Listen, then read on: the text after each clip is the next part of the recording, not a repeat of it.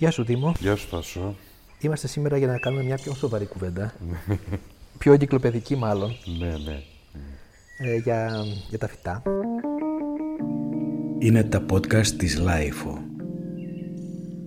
Και πρέπει να ξεκινήσω λίγο από, πάλι από ένα, ένα θέμα της Guardian, από ένα άρθρο της Guardian, που μιλάει για το, τον πυρετό των φυτών.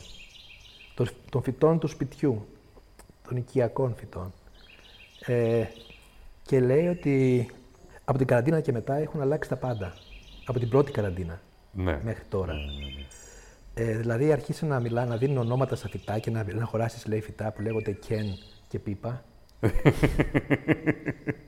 ε, ότι λέει δεν υπάρχει περί... κλίση στο Zoom που να μην έχει ένα φυτό στο background για να στολίζει και να Ναι, ναι, ναι, ναι. γίνεται ελκυστική ή τι τέλος πάντων εκεί η ομαδική συνέ, συνεδρίαση τι κάνεις τέλος πάντων αυτή είναι πώς λέγεται αυτό. Ε, και τα social media λέει έχουν γεμίσει από tips, από συμβουλές και εικόνες για φυτά. ναι, ναι. Και λέει ότι προσφέρει πάρα πολλά στο άγχος, το φυτό, ε, κατά της ε, πανδημίας. Εντάξει, αυτό είναι γεγονός. Εντάξει, το, λέ- το λέγαμε και την προηγούμενη φορά. Ναι. Ότι πόσο καλό έκανε η ενασχόληση, ρε παιδί μου, στο lockdown με τα φυτά. Δηλαδή είχες κάτι να ασχοληθείς, είχες όχι μόνο κάτι, απλά κάτι να ασχοληθείς. Ήταν και ζωντανό, ρε παιδί μου.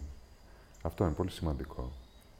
Ναι, λέει ότι είναι η βασική ασχολία των Είχες millennials. ελεύθερο χρόνο άπειρο και γι' αυτό και φούντωσαν τα πάντα ναι, ναι, ναι. εκείνη ναι. την περίοδο. Και φαντάζομαι θα γίνει το, το ίδιο πράγμα και τώρα, με το δεύτερο lockdown. ναι. Πάντως έχει ενδιαφέρον και κοινωνιολογικά αυτό, γιατί λέει ότι τα φυτά, επειδή είναι πάρα πολύ φτηνά σε σχέση με ένα κατοικίδιο, Ναι, ε, ναι. λέει, τα αγοράζεις και τελείωσες. και Ναι, επίσης ναι. είναι πολύ φτηνά ως. Ε, ως, περιποίησή ως τους, είδος. ναι, και η ναι. περιποίησή τους και να το αγοράσεις, δηλαδή δεν δίνεις πολλά λεφτά. Αλλά και μετά δεν χρειάζεται, θέλεις μόνο νερό. Ακριβώς. Άντε και κανένα λίπασμα. Αν Ναι, μια στο χρειαστεί, τόσο, ας πούμε, Άντε ναι. και κανένα σπρέι για να πιάσεις ζάνια που τα κάνεις και Ναι, ναι, πρακτικά ναι, ναι, αυτά. Ε, και λέει για μια γενιά που δεν έχει σπίτι δικό της, δεν έχει οικογένεια, δεν σκέφτεται να κάνει οικογένεια. Και το, ακόμα και το κατοικίδιο της είναι πολύ μεγάλο έξοδο, το να έχει ένα φυτό είναι η μόνη επαφή που έχει με τη φύση. Ναι, ναι, ναι. Ε, οπότε αυξήθηκαν 23% σε σχέση με πέρυσι, λέει, πωλήσεις. Πολύ περισσότερο σίγουρα δηλαδή τώρα. Και αυτή τη στιγμή τα ταχυδρομεία στέλνουν, δηλαδή το 10 με 20% λέει Ναι, είναι φυτά. των ε, αποστολών είναι στα, στα, πώς τα λένε, Στα courier. στα courier, ναι, ναι, ναι, ναι. είναι φυτά. Ναι, όντως, ισχύει Είναι αυτό. πάρα πολύ περίεργο. Ισχύει, ναι. Και είσαι Επίσης και να- μες στο άγχος. Επίσης να πω ότι μου Θα κλέψανε, φτάσουν τα φυτά, δεν θα μου φτάσουν. κλέψανε μια παραγγελία από φυτά που έρχονταν από την Αγγλία, την έχασα. Εντάξει, αυτό ήταν εξωφρενικό. Εντάξει, πάλι καλά τελείως. που ήταν Άγγλοι και μου επιστρέψαν τα λεφτά. Αλλά ε, χάθηκε εντελώς. Τώρα ψάχναν να βρουν από το track number πού έχει πάει, ποιος Α, έχει δεν πάρει βρέθηκε αυτή. ακόμη, Δεν δηλαδή. έχει βρεθεί, όχι, δεν, Δεν δεν είχε έκανε. Κάποιος το έκλειψε από το ταχυδρομείο. Κάποιος υπάλληλος. τα πήρε. Απίστευτο. ναι, γιατί ήταν, ήταν συσκευασία. Είχαν έρθει στην είχαν- Ελλάδα, είχαν φτάσει στην Είχαν Ελλάδα; φτάσει στην Ελλάδα, μου λέει, και ήταν, Α. αυτοί περιμένανε να, γιατί τα στείλανε απευθείας και περιμένανε να γίνει η Ναι, διανομή. ναι, ναι. Και είχαν βάλει από πάνω, μου λέει, διαφάνεια. Δηλαδή ήταν σε ένα, σε, σε ένα πακέτο Ναι. και δια- με διαφάνεια για να φαίνεται ότι είναι φυτά για να τα προσέξουν. Απίστευτο. Και κάποιος τα πήρε. Α, Φοβερό. φαίνονταν τα φυτά δηλαδή. Φαίνονταν, ήταν διαφάνεια. Μου είπαν, τα είχαν βάλει σε σαν, τύπου σαν βιτρίνα Έλα ρε. για να μπορούν να, μην, να τα προσέξουν να μην τα χαλάσουν. Και είχαν Ναι. βάλει εκεί πάνω όλα τα αυτοκόλλητα. Απίστευτος. εντάξει. Αυτά, ναι. Κάποιος μερακλής μάλλον. τουλάχιστον, να, τουλάχιστον να πήγανε σε κάποιον και να μην πήγανε χαμένα εντελώς. Ναι. Ναι, ναι. Και τι φυτά ήταν; Πριμουλίνες. Αλίμονο. Πολλά χρώματα. ε, βιολέτες, τέτοιες Ναι, ναι, ναι, ναι. αφρικανικέ. Ε, τέτοια φυτά. Μάλιστα. Κυρίως. Και όλα τα βραβευμένα τη- του Ντίμπλεϊ. Αυτά το φυτό της χρονιάς και αυτά το οποίο Α, είναι κατάρα. έλα, είχες πάρει και το στρατοπτόκαρπο. Ναι, το είχα έλα, πάει. ρε, Και δεν υπάρχει πια. Δηλαδή τώρα περιμένουν τη νέα χρονιά για να Κατάλαβα, ξαναβγάλουν. ναι, ναι. Και δεν μπορούν να στείλουν τη εποχή παραγγελίες και αυτά. Και το έχω πάρει δύο φορές αυτό και τις δύο φορές ε, έχει χάθει. Δεν το έχω λάβει. Απίστευτο, εντάξει. Εντάξει, δεν το ξαναπαραγγέλνω μάλλον. Ωραία. Ε, σήμερα έχουμε ένα βιβλίο. Ναι. Έχουμε ένα βιβλίο ε, που λέγεται Η μυστική ζωή των δέντρων. Το οποίο σε ευχαριστώ πάρα πολύ που μου το έκανες δώρο. Το γιατί οποίο βιβλίο είναι, είναι εκπληκτικό. είναι καταπληκτικό βιβλιο. Ε, γιατί μαθαίνεις Πέρα από, αρχικά. το, πέρα από το γεγονός ότι μαθαίνεις. Όχι, μαθαίνεις εννοώ ότι τι εστί φυτό, γιατί θεωρείς ότι είναι ένα, ένα, ε, ένα πράγμα που δεν έχει Τέλος πάντων, είναι ζωντανό οργανισμός, το Ναι. καταλαβαίνεις, αλλά δεν μπορείς να καταλάβεις πόσο πολύ. Πώς ε, λειτουργεί. πώς λειτουργεί και πόσο μπορεί να έχει σχέση με ένα ζώο ή με σένα. Ναι. Γιατί- Ξέρεις τι, πέρα από το επιστημονικό κομμάτι που λέει διάφορα και, και λέει πολύ σημαντικά πράγματα, εμένα μου αρέσει και η γλώσσα του. Ο Ναι. τρόπος που τα, που τα λέει, ρε παιδί μου, που είναι λίγο σαν ιστορία, σαν παραμύθι, σαν... Είναι πολύ απλό πράγμα, ρε παιδί μου, και είναι απόλυτα κατανοητό. Έχει πολύ ωραία μετάφραση επίσης. Ναι, Και ναι, να πούμε ναι. ότι αυτό το, το βιβλίο του Πίτερ Γούλεμπεν. Ε, Βόλεμπεν, δεν ξέρω πώς το θέλετε. Είναι... Όχι. ε, Βόλεμπεν. Βόλεμπεν. Βόλεμπεν. Βόλεμπεν. Πίτερ Βόλεμπεν. Πίτερ Βόλεμπεν. Ναι. Ε, είναι ένα παγκόσμιο bestseller. Μμμ. Η μυστική ζωή των δέντρων. Ναι. Das geheime Leben der Bäume. Στα γερμανικά. Ωραία.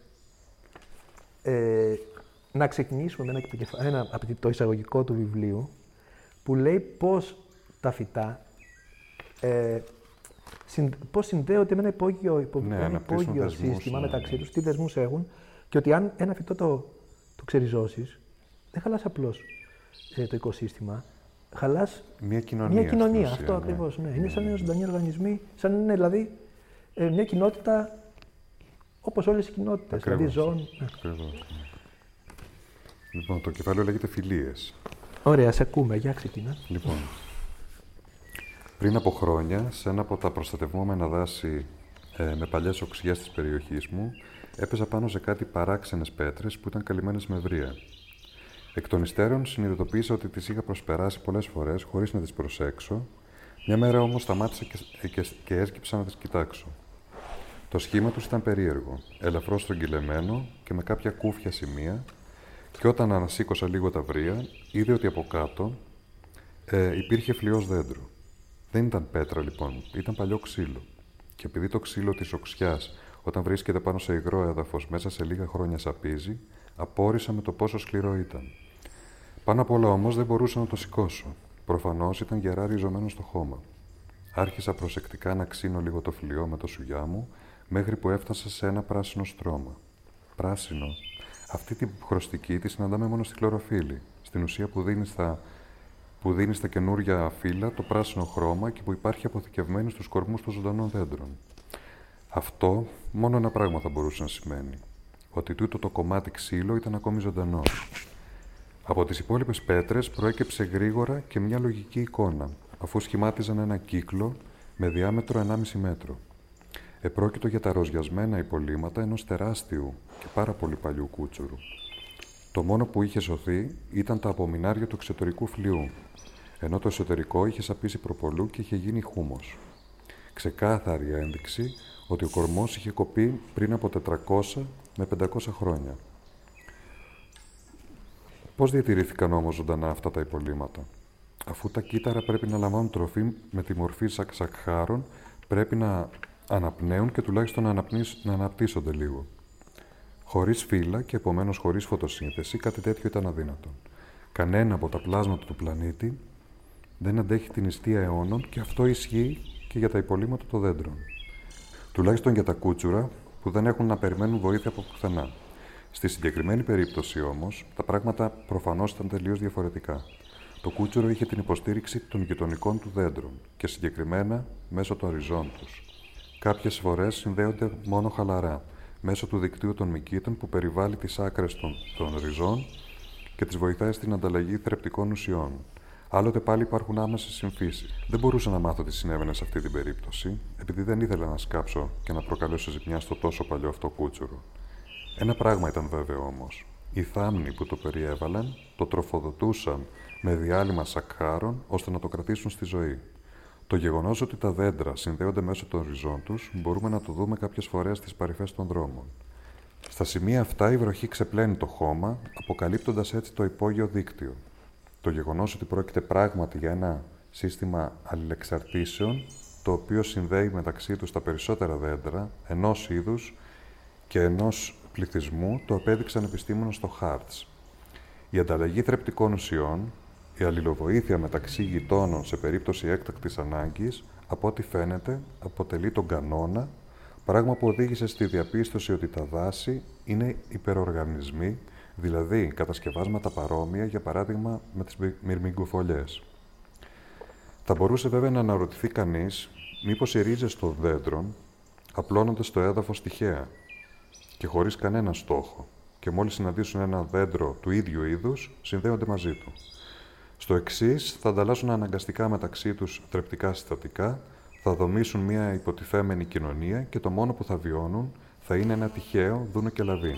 Η ωραία εικόνα της ενεργούς βοήθειας θα έδινε τη θέση της στην αρχή της τυχαιότητας, παρόλο που ακόμα και τέτοιου είδους μηχανισμοί θα παρήχαν πλεονεκτήματα στο οικοσύστημα του δάσους.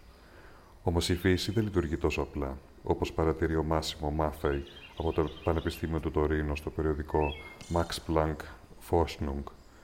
Τα φυτά και επομένως και τα δέντρα μπορούν να ξεχωρίσουν τις δικές τους ρίζες από τις ρίζες διαφορετικών ειδών, ακόμα και από τις ρίζες άλλων, άλλων δέντρων του ίδιου είδους. Γιατί όμως τα δέντρα είναι τόσο κοινωνικά πλάσματα, γιατί μοιράζονται την τροφή τους με άλλα δέντρα του ίδιου είδους και φροντίζουν έτσι τους ανταγωνιστές τους, οι λόγοι για τους οποίους συμβαίνει αυτό είναι οι ίδιοι με εκείνους που ισχύουν και στις ανθρώπινες κοινωνίες. Με παρέα είναι πάντα καλύτερα. Ένα δέντρο δεν είναι δάσος, δεν μπορεί να δημιουργήσει ένα τοπικό ισορροπημένο κλίμα, είναι απροστάτευτο και εκτεθειμένο σε όλες τις καιρικές συνθήκες.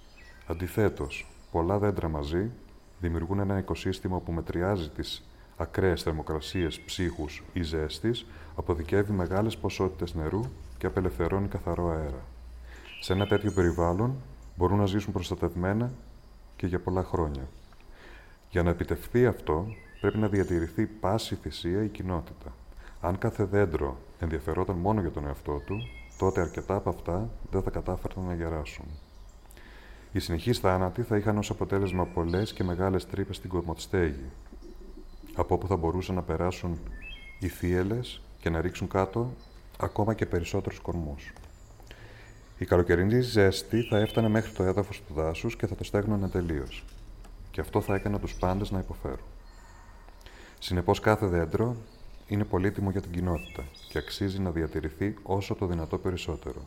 Ως εκ τούτου, η κοινωνία στηρίζει ακόμα και τα άρρωστα δέντρα και τα τροφοδοτεί με θρεπτικά συστατικά μέχρι να ανακάμψουν.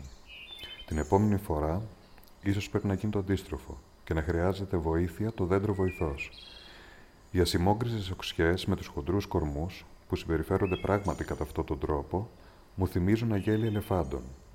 Και αυτή νοιάζεται για τα μέλη της, βοηθάει τους αρρώστους και τους αδυνάμους να σταθούν ξανά στα πόδια τους και δεν θέλει να αφήσει πίσω ούτε καν τα νεκρά της μέλη. Κάθε δέντρο αποτελεί μέρος αυτής της κοινότητας, υπάρχουν ωστόσο και διαβαθμίσεις. Έτσι τα περισσότερα κούτσουρα σαπίζουν και ύστερα από μερικές δεκαετίες, για τα δέντρα είναι πολύ λίγος χρόνος, γίνονται χούμος. Μόνο ελάχιστες περιπτώσεις διατηρούνται στη ζωή για αιώνες, όπως η πέτρα που ήταν καλυμμένη με βρία, την οποία περιγράψαμε παραπάνω. Γιατί υπάρχει αυτή η διαφορά, Μήπως είναι και η κοινωνία των δέντρων μια κοινωνία με πολίτες δεύτερης κατηγορίας; Έτσι φαίνεται, αν και ο όρος κατηγορία δεν είναι τόσο εύστοχος. Αυτό που καθορίζει την προθυμία των άλλων δέντρων να βοηθήσουν είναι μάλλον ο βαθμός του δεσμού ή ακόμα και της στοργής που νιώθουν. Και αυτό μπορείτε να το διαπιστώσετε ρίχνοντας μια ματιά προς τα πάνω στο φύλλωμα των δέντρων. Ένα μέσο δέντρο απλώνει τα κλαδιά του μέχρι να αγγίξει τα κλαδιά ενός διπλανού δέντρου του ίδιου ύψους. Εκεί σταματάει, επειδή οι θέσεις αέρα ή μάλλον οι θέσεις φωτός είναι ήδη κατελημένε. Ωστόσο, τα κλαδιά τους δυναμώνουν τόσο πολύ ώστε να έχει κανείς την εντύπωση ότι εκεί πάνω γίνεται κανονική μάχη. Δύο πραγματικοί φίλοι όμως προσέχουν ευθύς εξ αρχής να μην αναπτύξουν πολύ χοντρά κλαδιά προς την κατεύθυνση του άλλου. Δεν θέλουν να στερήσουν τίποτα ο ένας από τον άλλον και έτσι αναπτύσσουν δυνατό φύλλωμα μόνο προς τα έξω, προς τους μη φίλους τους δηλαδή. Οι ρίζες αυτών των ζευγαριών συνδέονται τόσο έντονα, ώστε μερικές φορές πεθαίνουν μαζί. Τέτοιου είδους φιλίες που φτάνουν στο σημείο να παρέχουν ακόμα και τροφή στα κούτσουρα, παρατηρούνται κατά κανόνα μόνο στα φυσικά δάση. Ίσως αυτό να συμβαίνει σε όλα τα είδη. Προσωπικά, εκτός από οξιές, έχω δει και άλλα ζωντανά κούτσουρα από κομμένα δέντρα, όπως βελανιδιές, έλατα, ερυθρελάτες και τα έλατα Douglas.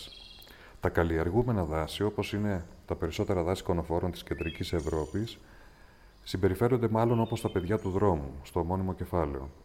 Επειδή λόγω της δεντροφύτευσης οι ρίζες τους υφίστανται διαρκώς βλάβες, δεν καταφέρουν να δημιουργήσουν δίκτυο. Τα δέντρα αυτό των δασών είναι κατά κανόνα ακοινώνητα, με αποτέλεσμα να συναντούν πολλές δυσκολίες. Όπως και να έχει τα περισσότερα, έτσι κι αλλιώς δεν φτάνουν σε μεγάλη ηλικία, αφού η κορμή τους, ανάλογα με το είδος των δέντρων, είναι όριμοι για να κοπούν όταν γίνουν 100 ετών. Αυτό που μου έκανε πολύ μεγάλη εντύπωση εμένα είναι α- πιο πολύ απ' όλα τα που διάβασα είναι ότι δεν συναντιούνται ποτέ οι κορυφέ. δηλαδή, ναι, ναι, αν ναι. κοιτάξεις ψηλά σε ένα δάσος, Ναι, ναι. τα δέντρα δεν μπλέκονται. Τα, τα κλαδιά Τα δεν κλαδιά, μπλέκονται. ναι, τα ναι, ναι. κλαδιά Υπάρχει μια απόσταση. σταματάνε Ακριβώς, ναι. εκεί που ξεκινάει το άλλο. Ακριβώς. Έχουν Δηλαδή, κυκλοφορήσει τώρα τελευταία πολλές εικόνες. Φωτογραφίες φανταστικές, ναι, έχω δει. Αλλά Και σε κίνηση και βίντεο. Ναι, ναι, ναι. Που φτάνουν μέχρι ένα σημείο που είναι τρομα... φοβερό δηλαδή Mm. ότι ξέρει το κάθε δέντρο ποιο είναι το όριό του. Ναι, ναι, ναι. ναι. Και να πούμε και πιο πρακτικά πράγματα. Σήμερα έχουμε να μιλήσουμε για την πηλαία, να μιλήσουμε για φυτά γενικά σήμερα και να ξεκινήσουμε να μιλάμε για μια σειρά φυτών ναι, ναι. και πώς μπορείς να τα φροντίζεις στο σπίτι σου. Φυτά που είναι πολύ δημοφιλή αυτή τη στιγμή. Ή δεν είναι και θα μπορούσαν να γίνουν. Ε, να πω ότι είναι πάρα πολύ καλή εποχή για να βάλεις καπουτσίνους τώρα. Η καλύτερη μάλλον. Να πάρεις καπουτσίνο. Να, να φυτέψεις. να φυτέψεις, Δεν είναι η τη άνοιξη. σπόρη. Ναι, ναι, δηλαδή ναι. στην Ελλάδα η καλή εποχή για καπουτσίνους είναι τώρα. Μμ. Γιατί ο καπουτσίνος θέλει δροσιά για να. Πολύ δροσιά Να μάλλον. αναπτυχθεί, ναι, να ναι, αναπτυχθεί. όντως, ναι. Και ανθίσει σε πολύ καλύτερες συνθήκε. Καλύτερες, οι συνθήκες ιδανικές είναι οι 15 βαθμοί, maximum 20. Ναι, εμένα στο, σε γλάστρες διάφορα έχουν βιτρώσει από μόνοι τους. Ναι. Όχι, τώρα είναι και καλή. Δηλαδή στην Ελλάδα δεν πέφτει. Γιατί είχα σκορπίσει σπόρους σε διάφορες γλάστρες και έχουν βγει. Ναι, στην Αθήνα σπάνια πέφτει πάνω- κάτω από 5. Εμένα μου ανθίσαν κιόλας. Δηλαδή έχω βάλει και. Έχω και Ναι, είδα άνθη μια πολλά. φωτογραφία. Κάπου, Ναι. α- Πολλά άνθη κιόλας. Κάπου την ανέβασε κάπου, Ξέρεις, ναι. μόλις, φτάσει- μόλις τελειώνει Σεπτέμβριος, βάζω καπουτσίνους. Ναι, ναι, ναι. Η καπουτσίνη της εποχής αυτής είναι πολύ καλύτερη από τις άνοιξες, να ξέρεις. Για το καλοκαίρι μετά δεν υποφέρουν πάρα πολύ τα φυτά αυτά. Όπως... Ναι, ναι, όντως. Ναι. Δηλαδή η καπουτσίνη δεν είναι φυτό. Είναι φυτό υψομέτρου και φυτό δε- των 15 βαθμών. Δεν είναι της μεγάλης ζέστης. Ε, Όπως δεν είναι και η πηλαία. Θα Η πούμε πηλαία, σήμερα. κοίτα, στην πηλαία είσαι μάστερ εσύ. Εγώ Η δεν, πη- εγώ δεν ε, έχω. μάστορας δεν μεγάλη είμαι, εμπειρία, αλλά η να σου πω πηλαία, την επειδή αλήθεια. την, έχω, την πηλαία την έχω 4-5 χρόνια, τώρα, τε- 4 χρόνια που ασχολούμαι και επειδή Ναι, έχω ναι. χάσει πάρα πολλές πηλαίε, ε, ανακάλυψα ότι η πηλαία, ό,τι και να την κάνεις, τον Αύγουστο θα πεθάνει. Δηλαδή δεν υπάρχει κανένας έχεις πάρει τρόπος απόφαση. να τη σώσεις. Ναι, γιατί, δεν- γιατί οι θερμοκρασίες τη Αθήνας είναι ε, θερμοκρασίες. Ναι, ναι, ναι, δεν κάνω. ε, είναι, είναι, πώς να σου πω, σαν να τις βάλει στο φούρνο. Ακριβώς. Η πηλαία Για πολλά φυτά ισχύει. αντέχει αυτό, ναι. μέχρι 25. Δηλαδή, αν την έχεις σπίτι στο καλοκαίρι, καλοκαίρι πρέπει να έχεις κλιματιστικό αναμένο για να πεις ότι την Ακριβώς. έχω κανονικά σε καλές Για να συνθήκες. ζήσει. Αλλιώς, τώρα έχεις απόφαση ότι βγάζεις πολλά μοσχεύματα Και κάνεις νέα φυτά. και κάνεις νέα και- φυτά. ναι, Ε, ναι. κάποια θα ζήσουν. Θα επιβιώσουν το Ναι, ναι, καλοκαίρι. ναι, ναι. Να πούμε μερικά πράγματα για την πηλαία. Κοίταξε, τώρα, το, το story της πηλαίας το έχω στη live γραμμένο. Θα βάλω το link κάτω Ναι, από το θέμα ναι, για να ναι, το ναι. διαβάσουν. Να πούμε μόνο ότι το, είναι από την Ασία, από, το, από υψόμετρο μάλιστα κιόλας, της ε, Κίνας. Ένας ιεραπόστολος την πήρε από το Γιουνάν και την πήγε. Ιεραπόστολος που ήταν από την ε, Νορβηγία. την έφερε στην Ευρώπη επειδή είναι φυτό, αυτό που λες φυτό φύλλων, δίνεις ένα κλαράκι και αναπτύσσεται, ε, γέμισε ο τόπος. Δηλαδή κάποια στιγμή, επειδή δεν, δεν ξέρουν τι είδος είναι αυτό το, αυτό το, η αυτή η πιλέα που έχει φτάσει σε ένα, Ναι, ε, σε ένα μεγάλο κήπο, έχει φτάσει ε, βοτανικό. Και προσπαθούν να το ταξινομήσουν το φυτό, δεν βρίσκουν κανέναν να, τα- να ταιριάζει με τίποτα. Είπαν ότι τα κατατάξαν στις τσουκνίδες στην αρχή. και επειδή δεν μπορούσαν να βρουν τρόπο, βάλανε στο, ρα- στο τηλεόραση, λέει, λίγο πριν τα Χριστούγεννα, σε μια εκπομπή, ξέρει κανένας τι είναι αυτό το φυτό; Απίστευτο. Στην Νορβηγία. Και 10.000 άτομα Ναι. ε, πέραν τηλέφωνο, ε, μπλοκ, έπεσαν οι γραμμές, λέω όλες, για να πούνε ότι ξέρουν τι είναι αυτό το φυτό. Προφανώ όλη η Νορβηγία είχε. Για- Και επίσης στην Αγγλία μετά από μια νταντά Νορβηγίδα που είχε. Μάλλον ψέματα. Σε μια, ναι, ναι, μια νταντά Νορβηγίδα σε μια οικογένεια ε, αγγλική είχε πάρει την κόρη της οικογένειας και πέρασε το καλοκαίρι εκεί. Ναι, ναι. Και έφερε στην Αγγλία ένα κλαράκι. Και από εκεί γέμισε η Αγγλία. Δηλαδή Αγγλία και Νορβηγία και όλες οι σκανδιναβικές χώρες είχαν επιλέα. Είναι ωραίο αυτό το, να ψάχνεις πώς έγινε όλο αυτό το πράγμα, αυτό ο χαμό. Ναι, εγώ έψαξα πολύ για να βρω, γιατί η πηλαία με ενδιαφέρε πάρα πολύ, σου λέω και πριν ακόμα Ναι, να την ναι, αποκτήσω. Ήταν ένα φυτό που ήταν αυτά τα φυτά που μου αρέσανε πάρα πολύ. Ναι. Και επειδή δεν, είναι- αν διαβάσεις τις οδηγίες που δίνουν, είναι σχεδόν όλες οι οδηγίες λάθος. Γιατί την πηλαία, επειδή δεν έχει κανένα τελικά καλλιεργούν σε φυτόρια, αλλά σε συνθήκες όμως ιδανικέ. Ακριβώς. Δηλαδή σε υγρασία, σε τέτοιο φως, σε τεχνητό φως, όχι σε Ναι, γι' αυτό φυσικό. όταν το αγοράζεις είναι. Και το μετά από λίγο φυτό- καιρό, ναι. Αλλά αν θες να σου ζήσει η πηλαία, πρέπει να την έχεις σε, σε συνθήκες ψυγείου. Δηλαδή σε ένα χώρο που είναι πολύ δροσερός, Ακριβώς. Ναι. ε, που το χειμώνα ε, της αρέσει πάρα πολύ. Δηλαδή, ακόμα και 5 βαθμοί είναι, δεν παθαίνει τίποτα στους 5 βαθμούς. Ναι. Ε, αν πέσει μείον, μπορεί να χαλάσουν τα φύλλα. Αλλά δεν χαλάει το, Αλλά σπο- δεν το θα- στέλεχο, όμως μένει κανονικά. Δηλαδή και έξω την έχεις την πηλαία, ζει κανονικά γιατί είναι φυτό ορεινό. Μμ. Ε, δηλαδή αυτό που λες ότι είναι ευαίσθητο, δεν είναι ευαίσθητο στο κρύο. Είναι ευαίσθητο στη ζέστη. Ναι. Και, όλες, και όλες οι αρρώστιες μπορεί να πάθει γίνονται από τη ζέστη και από τους μύκητες που πιάνει το χώμα. Ακριβώς, Ναι, ναι. Ναι. ναι. και φέτος έγινε ένας ψιλοχαμός πάντως με μύκητες. Λόγω ζέστης. Ε, να πούμε ότι- τα φυτά. Βασικά, τώρα όλα τα ανθοπολία της Αθήνας έχουν πηλαίες. Πηλαίες, ναι, βρίσκεις ναι, πολύ ναι. εύκολα. Ε, και είναι και φθηνό φυτό. Αλλά το ιδανικό για να την προτιμητευτείς είναι από έναν φίλο που έχει πηλαία ήδη και σου δίνει ένα μόσχευμα. Αυτό είναι και το πιο ωραίο. Ένα κλαράκι, ναι, το οποίο το βάζει στο νερό. Η πηλαία βγάζει σε δύο τύπους, σε δύο μέρες βγάζει ρίζες. Δηλαδή δεν είναι από τα φυτά που βγάζουν αυτόματα ρίζες. Ναι, Αν ναι. δεν βγάλει σε δύο-τρει μέρες, θα σαπίσει και θα την πετάξεις. Ε, Α, ναι. ναι, δηλαδή φαίνεται από την αρχή. Δηλαδή, αν το φυτό το έχεις σε τρεις μέρες στο νερό και εμφανίζεις ε, ριζούλες, είναι φυτό που θα είναι σίγουρα έζησε. Ναι, ναι, ναι. Μπορείς να το διατηρήσεις και στο νερό, για πάντα δηλαδή. Να το Αλήθεια. έχεις στο νερό. Ναι, δεν χρειάζεται να το βγάλεις. Απλώς αναπτύσσεται πάρα Σαν πολύ τον αργά. πόθο δηλαδή. Ναι, ναι, ναι. ναι, ναι. Αναπτύσσεται πάρα πολύ αργά και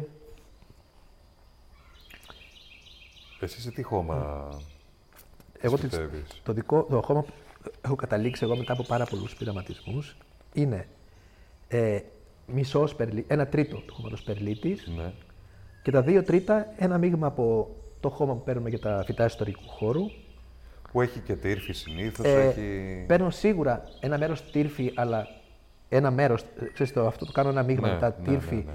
χώμα για κάκτους και χώμα, ε, το κανονικό χώμα που βάζει στα φυτά ιστορικού χώρου, ένα μείγμα και αυτό το δύο τρίτα και το ένα τρίτο ε, περλίτη. Και πιο πολύ περλίτη να βάλεις, μια χαρά. Ε, ναι, Σ' αρέσει, γιατί ναι. έχει και καλύτερη υποστράγγιση και.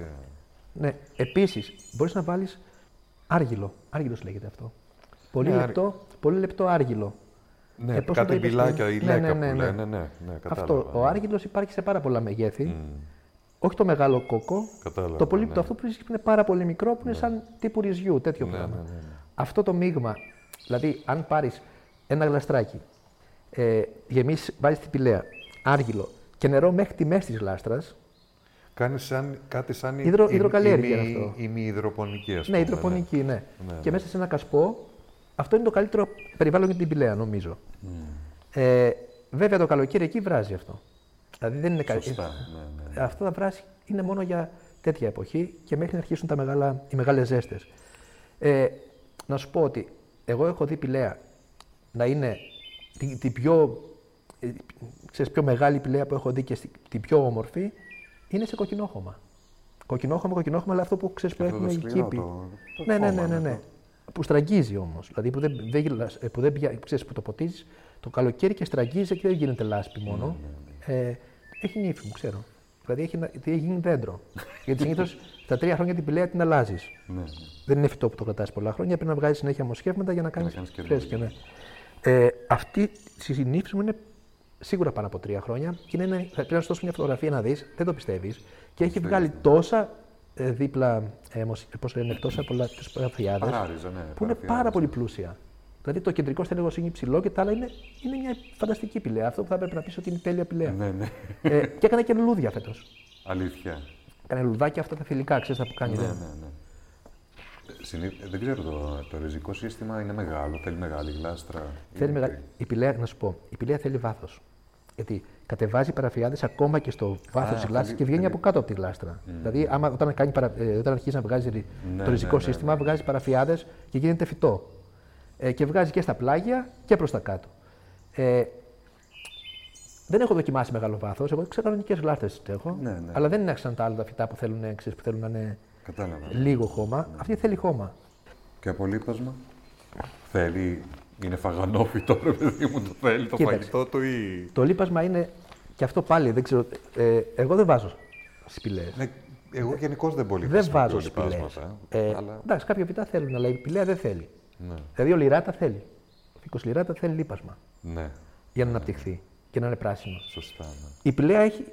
Και στην πηλαία μπορείς να βάλεις, αλλά πρέπει όμως να δεις οδηγίες του λιπάσματος, να το αραιώσεις το μισό από ό,τι λέει η κανονική δοσολογία και να μην πέσει καθόλου στα φύλλα.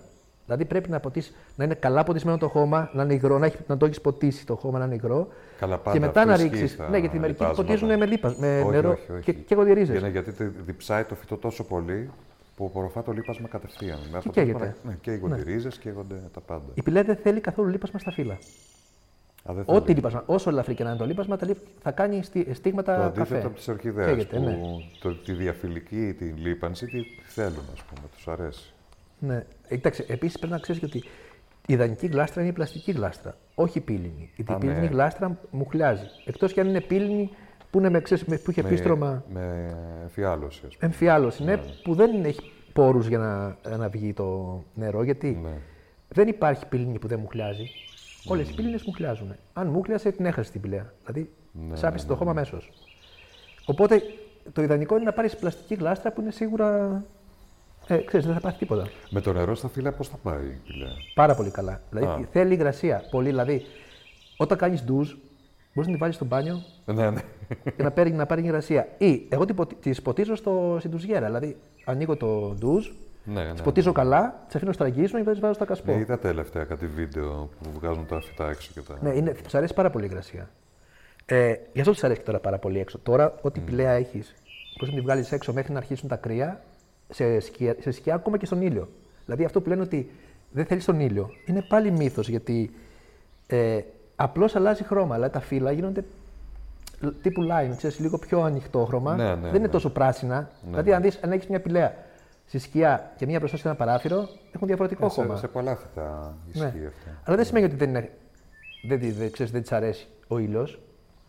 Ε, τι άλλο να πούμε; Επίσης ότι θέλει, α, θέλει να είναι όσο πιο ε, συμπυκνωμένη. Πώς- να σου ξέρω, Δεν, την- δεν βάζει σε μεγάλη γλάστρα, τη βάζει σε μικρή γλάστρα. θέλει μικρή Της γλάστρα, αρέσει της δηλαδή αρέσει να στριμώχνεται, να είναι δηλαδή. στριμωγμένα τα, ε, Οι- οι οι παραφιάδες. ρίζες, Τη βγάζει ναι. και πάρα πολύ. Δηλαδή, άμα βάλει μια πηλαία σε πολύ μεγάλη γλάστρα, Ναι, θα θα αρχίσει δεις να ότι θα- πλώνει και δεν θα έχει. θα, αρχι- θα περιμένεις ένα χρόνο για να βγάλει παραφιάδε. Ενώ αν την έχεις σε στενή, Σωστά. ναι. ε, βγάζει παραφιάδε συνέχεια. Μμ.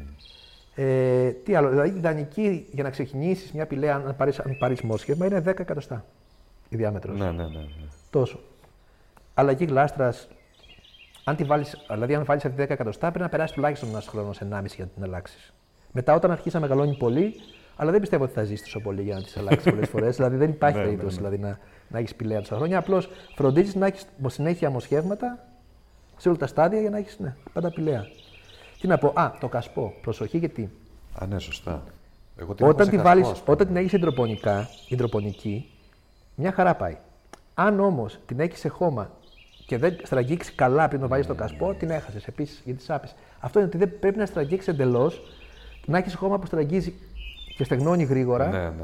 ναι. Επίσης, καλύτερα να είναι λιγότερο ποτισμένη και να πέσει λίγο τα φύλλα και να της βάλεις νερό, παρά να έχει να το, νερό, το χώμα να, είναι, ε, να λάσπει. Καλά, με, από το υπερβολικό πότισμα χάνονται τα περισσότερα φυτά. Δυστυχώς. Ναι. Τι άλλο; φορές. Το πώ πλουβασιάζει το Αρρώστιες. είπαμε. Αρρώστιες, ναι, έχει, πιάνει. Δηλαδή, πιάνει κάτι εντομάκια. Δηλαδή, πιάνει αυτή, πώς λέει, βαμβακιά. Α, το σαν ψευδόκοκος. Αυτό ναι. πιάνει αυτό. Ε, με λίγκρα σίγουρα. Μμ. Δηλαδή, αν την έχεις και δεν έχεις άλλα φυτά στο σπίτι, δεν πιάνει τίποτα. Ναι, ναι, ναι. Αλλά αν έχεις και άλλα φυτά, σίγουρα θα πιάσεις κάτι. Επίσης, αυτό που την καταστρέφει είναι οι μύκητες. Δηλαδή, αν, Καλά, πιάσει, ναι. αν το χώμα μούχλιασε ή βγάλει μαγνηταράκια, γιατί βγάζουν μαγνητάρια και χαίρονται κάποιοι. Βλέπουν Ναι. τα γλάστρα. το μαγνητάρι είναι καταστροφή για ένα, για ένα φυτό, γιατί σημαίνει ότι το χώμα σάπισε. Ακριβώς. Γιατί το μαγνητάρι θέλει σάπιο για να φυτρώσει. Ναι, ναι, ναι. Αν σάπισε το χώμα. Θέλει το νεκρό έχασε το ιστό, φυτό, ναι, σωστά. Ναι. Εντάξει, και βέβαια υπάρχουν και φυτά που τους αρέσουν αυτά, αλλά όχι πηλαία σίγουρα. Μμ. Τι άλλο, οι θερμοκρασίε είπαμε ότι είναι 5 με 25 το ιδανικό. Ε, καλύτερα να είναι κρύο παρά ζέστη, δηλαδή καλύτερα να είναι κάτω από 5 παρά πάνω από 25. Αυτά, βασικά αυτά. Δεν έχω κάτι άλλο να πούμε. Βασικά τώρα. Ναι, ναι, ναι. Ο καθένας και επίσης να πούμε και κάτι άλλο. Ότι οι οδηγίες που δίνουν και τα φυτόρια και υπάρχουν στο ίντερνετ συνήθως δεν ισχύουν. Δηλαδή, αν, Ναι, δεν, αν αυτό, δεν ναι. ασχοληθείς μόνος με το φυτό, επίσης τι να σου πω εγώ, πώς να το ποτίσεις. Έχει σημασία πόσο μεγάλη είναι η γλάστρα, Ε, ναι, ακριβώς. ε, τι χώμα έχεις, πόσο φως, τι θερμοκρασία στο δωμάτιο, αν έχει υγρασία. Δηλαδή η υγρασία. Α, επίσης, όταν το ποτι... μεταξύ ποτισμάτων, μπορείς να το ψεκάζεις. Και κάθε μέρα να την ψεκάσει τα φύλλα είναι Είναι ευτυχισμένη. μια χαρά, ναι. Μια χαρά. Ε, δεν της αρέσει η ξηρασία. Ε, και οι μύκητε. Δηλαδή, τα πιο μεγάλα προβλήματα είναι η ξηρασία του περιβάλλοντος, η μεγάλη ζέστη και οι μύκητε. Κοίτα, εγώ πέρυσι που σε κάποια φάση χρησιμοποιούσα το κλιματιστικό για θέρμανση, ε, δεν πήγε καλά. Ήταν πολύ ξηρή η Πολύ ατμόσφαιρα. ξηρό. Πρέπει να, το, γιατί- να την ψεκάζεις. Επίσης, τώρα επειδή βάζουμε όλα τα σπίτια αφιγραντήρες, ο αφιγραντήρας είναι καταστροφή για τα φυτά. Κάτι μου λες, εδώ μου ήθελα, μου κάναν πλάκα κάτι φίλοι και μου λέγανε η Κέλλη, θα, θα με ακούσει η Κέλλη, μου λέει θα σου πάρω δώρο αφιγραντήρα. Ναι. Και λέω μην τολμήσεις και πάρεις δώρο Και εγώ δεν έχω πάρει αφιγραντήρα γι' αυτό γιατί- γιατί είναι καταστροφή για τα φυτά ο αφιγραντήρας. Δηλαδή για όλα τα φυτά. ναι, ναι, ναι, ναι. Να πούμε για. Νομίζω βοήθησε αρκετά για τον κόσμο που έχει πηλές ή θέλει να πάρει. Με αυτό Ελπίζω. που είπες. Ελπίζω να σου λέω ότι αυτό που πρέπει να φροντίσουν όλοι να δίνουν δώρα. Αλλά νομίζω ότι την πηλαία την πας σε ένα κλωναράκι, αν πας κάπου δώρο. Ναι, ναι. Γιατί έτσι έγινε και όλο αυτό που έγινε στη, στη Βόρεια Ευρώπη. Ήταν ένα φυτό, αυτό που λέει το φυτό των φύλων. Δηλαδή πήγαινε να φας κάπου και πήγαινε και ένα κομματάκι πηλαία δώρο. Θα μου φέρεις και εμένα Και, λοιπόν. ε, εννοείται την επόμενη φορά. Και το βάζει το βάζεις στο νερό. πλεονεξία, το βάζεις, ξέρεις. το βάζεις στο Ενώ νερό έχω, στο θέλω τραπέζι. κι άλλο. Δηλαδή την ώρα που τρώγανε το βάζουν στο νερό δώρο. Ήταν κάτι σαν ιεροτελεστία. Ναι. Και την άφηνες φεύγοντας. Όπως φέρνες στην Ελλάδα παλιά βασιλικό, Μπράβο, ναι. Κάπως ναι, έτσι. Ναι, ναι. ο οποίος βασιλικός επίσης βλασταίνει και μπορείς να το κάνεις Έχω κάνει στη δουλειά βασιλικός. Ναι. Άσε, γίνει χαμός. Ωραία. Νομίζω ότι είναι αρκετά αυτά που είπαμε σήμερα για την πηλαία. Έχουμε πολλά να πούμε την επόμενη φορά για, τα άλλα, φυ- για άλλα φυτά. Θα πούμε, θα πούμε. Ναι. Και να τελειώσουμε με ένα ακόμα κεφάλαιο του βιβλίου. Που λέγεται Η μυστική ζωή των δέντρων. Δέντρων. Ναι. Ε, που τι θα μας διαβάσεις; Ε, Έχει να κάνει με την επικοινωνία των δέντρων. Τη γλώσσα μεταξύ Ωραία. τους. Ε, και μου έχει πολύ μεγάλο ενδιαφέρον. Ναι, ναι, ναι. Ωραία, να, το διαβα... να διαβάσουμε αυτό. Εγώ λέω να πω και για να χαιρετήσουμε τον κόσμο κιόλας. Να το χαιρετήσουμε τον κόσμο. Να είναι καλά όλοι. Εντάξει, θα τα πούμε την επόμενη, στο επόμενο podcast. Λοιπόν, η γλώσσα, σύμφωνα με το λεξικό Duden, ε, είναι η ικανότητα του ανθρώπου να εκφράζεται. Από την άποψη αυτή, μόνο εμείς μπορούμε να μιλάμε, επειδή τούτη η έννοια περιορίζεται στο δικό μας είδος. Δεν θα ήταν όμως ενδιαφέρον να ξέραμε αν και τα δέντρα μπορούν να εκφραστούν. Πώς εκφράζονται όμως. Δεν ακούγεται βέβαια τίποτε, αφού τα δέντρα είναι απολύτως αθόρυβα. Το τρίξιμο που κάνουν τα κλαδιά στο φύσιμο του αέρα και το θρόισμα των φύλων τους συμβαίνουν παθητικά, δεν επηρεάζονται από τα ίδια τα δέντρα. Κάνουν όμως αισθητή την παρουσία τους με άλλο τρόπο, με τα αρώματά τους. Αρώματα ως τρόπος έκφρασης δεν είναι άγνωστο ούτε και σε εμάς τους ανθρώπους. Για ποιο λόγο χρησιμοποιούμε άλλωστε τα αποσμητικά και τις κολόνιες; Αλλά ακόμα και χωρίς αυτά η προσωπική μας μυρωδιά επιδρά τόσο στο συνειδητό όσο και στο ασυνείδητο των άλλων ανθρώπων. Κάποιους δεν μπορούμε καν να τους μυρίσουμε. Άλλοι πάλι ασκούν πάνω μας έντονη έλξη με τη μυρωδιά τους. Σύμφωνα με την επιστήμη μάλιστα, οι φερομόνες που περιέχει ο υδρότας είναι καθοριστική σημασίας όσον αφορά το σύντροφο που επιλέγουμε, τον άνθρωπο δηλαδή με τον οποίο θα αποκτήσουμε απογόνους. Διαθέτουμε δηλαδή μια κρυφή γλώσσα αρωμάτων και τουλάχιστον αυτή τη διαθέτουν και τα δέντρα. Πριν από τέσσερις δεκαετίες, οι επιστήμονες παρατήρησαν κάτι πολύ ιδιαίτερο στις σαβάνες της Αφρικής. Εκεί, οι καμιλοπαρδάλεις τρώνε τις ακακίες. Πράγμα που δεν αρέσει καθόλου στις ακακίες. Για να απαλλαγούν από τους πανύψηλους αυτούς χορτοφάγους, οι ακακίες μέσα σε λίγα λεπτά αποθηκεύουν στα φύλλα τοξικές ουσίες. Οι καμιλοπαρδάλεις το γνωρίζουν αυτό και προχωρούν στα επόμενα δέντρα. Στα επόμενα, όχι. Αφήνουν κάποια δέντρα και ξαναρχίζουν το γέμο τους μετά από 100 μέτρα περίπου. Ο λόγος προκαλεί κατάπληξη. Η γακία που τρώνε οι καμιλοπαρδάλεις απελευθερώνει ένα προειδοποιητικό αέριο, στην προκειμένη περίπτωση εθιλένιο, που επισημαίνει στις άλλες ακακίες της γύρω περιοχής ότι υπάρχει κίνδυνος. Αμέσως μετά, όλα τα δέντρα που έχουν λάβει αυτή την προειδοποίηση αποθηκεύουν επίσης τοξικές ουσίες στα φύλλα, ώστε να είναι προετοιμασμένα. Οι καρμιλοπαρδάλεις γνωρίζουν αυτό το παιχνίδι και έτσι απομακρύνονται λίγο περισσότερο, επιλέγοντας τα ανε- ανυποψίαστα δέντρα ή κινούνται αντίθετα προς τη φορά του ανέμου.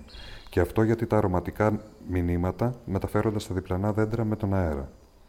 Έτσι, αν τα ζώα προχωρήσουν αντίθετα με το ρεύμα του αέρα, βρίσκουν λίγο παρακάτω αγακίες που δεν έχουν ιδέα για την παρουσία τους. Τέτοιες διαδικασίες εκτιλήσονται και στα δικά μας δάση, είτε πρόκειται για οξιές, ερυθρελάτες ή βελενιδιές. Για όλα τα δέντρα είναι πόδινο να τους μασουλάει κάποιος τα κλαδιά και τα φύλλα. Όταν μια κάμπια κόβει μια γερή δαγκονιά από ένα φύλλο, ο ιστός του γύρω από το σημείο αλλάζει. Επιπλέον εκπέμπει ηλεκτρικά σήματα, όπως ακριβώς και το ανθρώπινο σώμα όταν τραυματίζεται.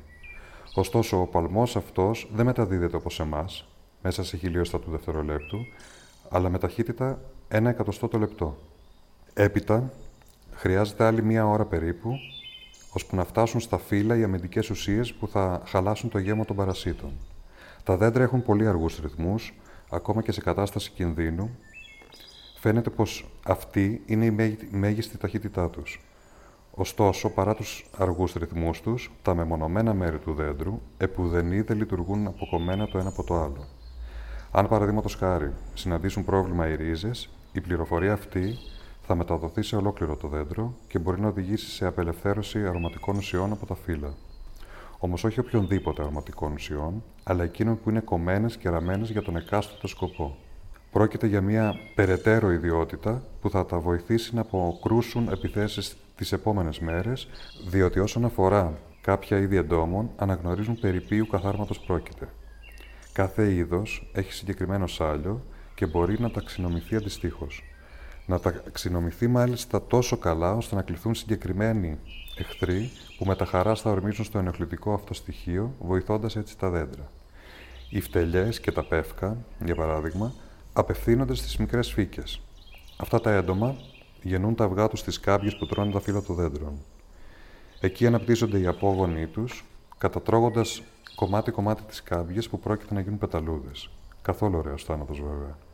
Πάντως, έτσι τα δέντρα απαλλάσσονται από τα νεοκλητικά παράσιτα και μπορούν να συνεχίσουν να μεγαλώνουν ανέπαφα. Η αναγνώριση τους σάλιου αποτελεί παράλληλα ένδειξη και απόδειξη για μία ακόμη ικανότητα των δέντρων. Πρέπει να διαθέτουν και γεύση. Ένα μειονέκτημα των αρωματικών ουσιών, ωστόσο, είναι το γεγονός ότι η πυκνότητά τους μειώνεται γρήγορα με τον αέρα. Ω εκ τούτου, συχνά δεν καταφέρουν να φτάσουν ούτε καν σε απόσταση 100 μέτρων. Από την άλλη, υπηρετούν και ένα δεύτερο σκοπό. Μιας και η μετάδοση του σήματος στα μέρη του δέντρου γίνεται αργά, μέσω του αέρα, το δέντρο μπορεί να καλύψει μεγαλύτερες αποστάσεις πιο γρήγορα και να προειδοποιήσει ε, μέρη του σώματό του που απέχουν πολλά μέτρα μεταξύ τους. Συχνά δεν χρειάζεται οπωσδήποτε η ιδιαίτερη κραυγή βοηθείας που απαιτείται για την άμυνα ενάντια στα έντομα. Ο ζωικός κόσμος αντιλαμβάνεται κατά βάση τα χημικά μηνύματα και ξέρει ότι στο συγκεκριμένο σημείο πραγματοποιείται επιδρομή και ότι κάποια είδη εντόμων επιτίθεται. Όποιος έχει όρεξη για τους μικρούς οργανισμούς αυτού του είδους νιώθει μια κατανίκητη έλξη. Τα δέντρα όμως μπορούν να μυθούν και μόνο τους. Οι βελανιδιές, για παράδειγμα, μεταφέρουν πικρές και δηλητηριώδει τανίνες στο φιλιό και στα φύλλα τους. Έτσι, ή σκοτώνουν τα έντομα που τις βασανίζουν, ή αλλάζουν τη γεύση τόσο, ώστε η νοστιμότατη σαλάτα να γίνει τουλάχιστον πικρή σαν χολή. Οι ιτιές, για να μυθούν, παράγουν σαλικίνη, μία ουσία που επιδρά με παρόμοιο τρόπο. Σε εμάς τους ανθρώπους, ωστόσο, όχι. Ένα τσάι από το φλοιό της ιτιάς καταπραίνει τον πονοκέφαλο και τον πυρετό και θεωρείται πρόδρομος της ασπιρίνης. Μία τέτοια άμυνα χρειάζεται φυσικά το χρόνο της. Επομένως, η συνεργασία παίζει καθοριστικό ρόλο στην έγκαιρη προειδοποίηση. Στη διαδικασία αυτή, τα δέντρα δεν βασίζονται μόνο στον αέρα, γιατί έτσι δεν θα έπαιρνε κάθε γειτονικό δέντρο μυρδιά τον κίνδυνο. Είναι προτιμότερο να στέλνουν τα μηνύματά τους και μέσω των ριζών τους, οι οποίες συνδέουν μεταξύ τους όλα τα δέντρα του ίδιου είδους και δουλεύουν ανεξάρτητα από τις καιρικές συνθήκες. Κατά τρόπο εκπληκτικό, τα νέα μεταφέρονται όχι μόνο με χημικό τρόπο, αλλά και με τον ηλεκτρισμό και μάλιστα με ταχύτητα 1 εκατοστό το δευτερόλεπτο. Σε σύγκριση με το δικό μας οργανισμό, η ταχύτητα αυτή είναι ομολογουμένως εξαιρετικά χαμηλή. Στο ζωικό βασίλειο όμως υπάρχουν είδη, όπως για παράδειγμα οι μέδουσες ή τα σκουλίκια, στα οποία η ταχύτητα μετάδοσης του ερεθίσματος παρουσιάζει ανάλογες τιμές. Όταν κυκλοφορήσουν τα νέα, όλες οι γύρω βελανιδιές αρχίζουν αμέσως να αντλούν τοξικές ουσίες μέσω των νεύρων τους. Οι ρίζες ενός δέντρου φτάνουν πολύ μακριά. Έχουν διπλάσιο εύρος από το φύλλωμα. Έτσι, τα υπόγεια τμήματα των γειτονικών δέντρων συναντιούνται και επικοινωνούν. Αυτό δεν ισχύει σε κάθε περίπτωση βέβαια, γιατί ακόμα και στο δάσος υπάρχουν μοναχικοί και αντικοινωνικοί τύποι που δεν θέλουν πολλά-πολλά με τους υπολείπους. Μπορούν αυτοί οι παράξενοι τύποι να μπλοκάρουν ένα μήνυμα έκτακτης ανάγκης απλώς επειδή παραμένουν αμέτωχοι; Ευτυχώς όχι. Διότι προκειμένου να διασφαλιστεί η γρήγορη μετάδοση μιας είδησης, στις περισσότερες περιπτώσεις παρεμβαίνουν οι μήκητε. Οι μήκητε ενεργούν όπως τα καλώδια οπτικών ινών του ίντερνετ. Οι λεπτές ίνες διαπερνούν το έδαφος και δημιουργούν ένα απίστευτα πυκνό πλέγμα. Έτσι, ένα κουταλάκι του γλυκού από χώμα του δάσους περιέχει πολλά χιλιόμετρα από αυτά τα συνδετικά στοιχεία και ένας και μόνο μήκητας μπορεί στο πέρασμα των δεκα... δεκαετιών να επεκταθεί σε αρκετά τετραγωνικά χιλιόμετρα και να δικτυώσει έτσι ολόκληρα δάση. Μέσω των αγωγών του μεταφέρει τα σήματα από το ένα δέντρο στο άλλο, βοηθώντας με αυτόν τον τρόπο να ανταλλάξουν ε, μηνύματα που μπορεί να αφορούν τα έντομα, την ξηρασία και άλλους κινδύνους. Η επιστήμη στο μεταξύ κάνει λόγο για έναν Good Wide Web, έναν δασικό ιστό που διαπερνά τα δάση μας. Οι έρευνες σχετικά με το είδος και το πλήθος των πληροφοριών που ανταλλάσσονται βρίσκονται ακόμα σε πολύ αρχικό στάδιο. Ίσως να υπάρχει επικοινωνία και ανάμεσα σε διαφορετικά είδη δέντρων, έστω και αν μεταξύ τους θεωρούνται ανταγωνιστές. Οι μύκητες ακολουθούν λοιπόν τη δική τους στρατηγική και η στρατηγική αυτή μπορεί να έχει ιδιαίτερα μεσολαβητικό και εξισορροπητικό χαρακτήρα. Αν τα δέντρα είναι εξασθενημένα, δεν μειώνεται μόνο η άμυνά τους, αλλά και η ομιλητικότητά τους. Διαφορετικά δεν εξηγείται το γεγονός ότι τα επιτιθέμενα έντομα βάζουν στόχο τα ασθενικά δέντρα. Είναι πιθανό να αφουγκράζονται για το σκοπό αυτό τα δέντρα, να αντιλαμβάνονται τις αναστατωμένες χημικές προειδοποιητικές κραυγές τους και να ελέγχουν τα βουβά δέντρα με μία δαγκωματιά στα φύλλα ή το φλοιό. Ίσως η σιωπή των δέντρων να οφείλεται πράγματι σε κάποια σοβαρή ασθένεια, μερικές φορές και σε απώλεια του πλέγματος των μυκήτων, πράγμα που αποκόπτει το δέντρο από όλα τα μηνύματα. Δεν αντιλαμβάνεται πλέον ότι το κακό πλησιάζει και έτσι ο μπουφές είναι ανοιχτός για τις κάμπιες και τα σκαθάρια. Εξίσου ευαίσθητοι είναι παρεπιπτόντως οι μοναχικοί τύποι, για τους οποίους μιλήσαμε παραπάνω, και οι οποίοι φαίνονται μεν υγιείς, αλλά παραμένουν ανυποψίαστοι. Στη βιοκοινότητα του δάσους δεν ανταλλάσσουν μηνύματα μόνο τα δέντρα, αλλά και οι θάμνοι και τα χόρτα, ίσως μάλιστα και όλα τα είδη φυτών. Όταν πατάμε ωστόσο το πόδι μας σε ένα λιβάδι, τα φυτά γίνονται πολύ σιωπηλά. Τα καλλιεργούμενα φυτά μας, ακριβώς εξαιτίας της καλλιέργειας, έχουν χάσει μεγάλο μέρος της ικανότητάς τους να επικοινωνούν υπόγεια ή υπέργεια. Είναι κατά κάποιο τρόπο σαν να έχουν χάσει την ακοή και τη, και τη μιλιά τους, και έτσι γίνονται εύκολη λία των εντόμων. Αυτός είναι ένας από τους λόγους για τους οποίους η σύγχρονη γεωργία χρησιμοποιεί τόσο πολλά εντομοκτώνα. Ίσως στο μέλλον οι καλλιεργητές να μπορούσαν να παραδειγματιστούν από τα δάση και να ξαναμπολιάσουν τα σιδηρά και τις πατάτες με λίγο περισσότερη φυσικότητα και επομένως και ομιλητικότητα. Η επικοινωνία μεταξύ των δέντρων και εντόμων δεν αφορά απαραίτητα μόνο την άμενα και την αρρώστια. Θα έχετε ίσως προσέξει ή και μυρίσει ε, ότι μεταξύ αυτών των τόσο διαφορετικών πλασμάτων υπάρχουν και πολλά θετικά σήματα. Πρόκειται δηλαδή για ευχάριστα αρωματικά μηνύματα που ελκύονται από τα άνθη. Αυτά δεν σκορπούν το άρωμά τους ούτε τυχαία ούτε για να μας αρέσουν. Τα οποροφόρα δέντρα, οι ιτιές και οι καστανιές, με τα οσφαιρετικά μηνύματά τους, τραβούν την προσοχή πάνω τους και προσκαλούν τις μέλισσες να περάσουν για ένα ποτηράκι. Το γλυκό νέκταρ, ένα συμπυκνωμένο σιρόπι, είναι η ανταμοιβή των εντόμων για την επικονίαση που παρεπιπτόντως επιτελείται. Αλλά και το σχήμα και το χρώμα που έχουν τα άνθη αποτελεί ένα σήμα που σαν διαφημιστική πινακίδα ξεχωρίζει έντονα από το πράσινο φύλλωμα και δείχνει το δρόμο προς το γευστικότατο σνακ. Έτσι λοιπόν τα δέντρα επικοινωνούν με τρόπο ασφρεδικό, οπτικό και ηλεκτρικό, μέσω ενός είδους νευρικών κυτάρων που υπάρχουν στις άκρες των οριζών. Αλλά τι συμβαίνει με τους ήχους και την, και την ακοή και την ομιλία δηλαδή; Παρόλο που στην αρχή είπα ότι τα δέντρα είναι απολύτως αθόρυβα, οι τελευταίες έρευνες θέτουν υπό αμφισβήτηση ακόμα και αυτό. Η Μόνικα Γκαλιάνο από το Πανεπιστήμιο της Δυτικής Αυστραλίας μαζί με συναδέλφους της από Πανεπιστήμια του Μπρίστολ και της Φλωρεντίας αφουγκράστηκαν το έδαφος. Δεν είναι πρακτικό να μελετάς δέντρα στο εργαστήριο, γι' αυτό εξέταζαν φύτρες σιτηρών, που είναι πιο εύκολο να τις χειριστεί κανείς. Και πράγματι, Πολύ σύντομα, οι συσκευές μέτρησης κατέγραψαν ένα σιγανό τρίξιμο των ριζών με συχνότητα 220 Hz. Ρίζες που τρίζουν; Δεν σημαίνει κατά ανάγκη κάτι. Σε τελική ανάλυση, ακόμη και το νεκρό ξύλο τρίζει όταν καίγεται στο τζάκι. Ο θόρυβος που καταγράφηκε στο εργαστήριο έκανε τα υπόλοιπα φυτά να τεντώσουν τα αυτιά τους. Με τη μεταφορική έννοια, βέβαια. Διότι οι ρίζες των αμέτωχων βλασταριών αντιδρούσαν σε αυτόν. Κάθε φορά που βρίσκονταν εκτεθειμένα σε ένα τρίξιμο 220 Hz, οι άκρες τους στρέφονταν προς αυτήν την κατεύθυνση, πράγμα που σημαίνει ότι το χορτάρι αντιλαμβάνεται τη συχνότητα αυτή, την ακούει, θα λέγαμε. Ανταλλαγή πληροφοριών μέσω ηχητικών κυμάτων στα φυτά. Είναι κάτι που μας κινεί την περιέργεια, γιατί μιας και εμείς οι άνθρωποι είμαστε φτιαγμένοι έτσι ώστε να επικοινωνούμε μέσω ηχητικών σημάτων, ίσως αυτό να είναι το κλειδί για να καταλάβουμε καλύτερα τα δέντρα.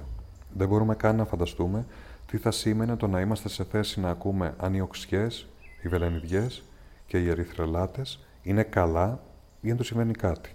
Δυστυχώς δεν έχουμε φτάσει σε τέτοιο σημείο. Η έρευνα στο πεδίο αυτό βρίσκεται ακόμα σε πολύ αρχικό στάδιο. Ωστόσο, αν στον επόμενο περίπατο που θα κάνετε στο δάσος ακούσετε ένα σιγανό τρίξιμο, ίσως να μην είναι μόνο αέρας. Είναι τα podcast της LiFO.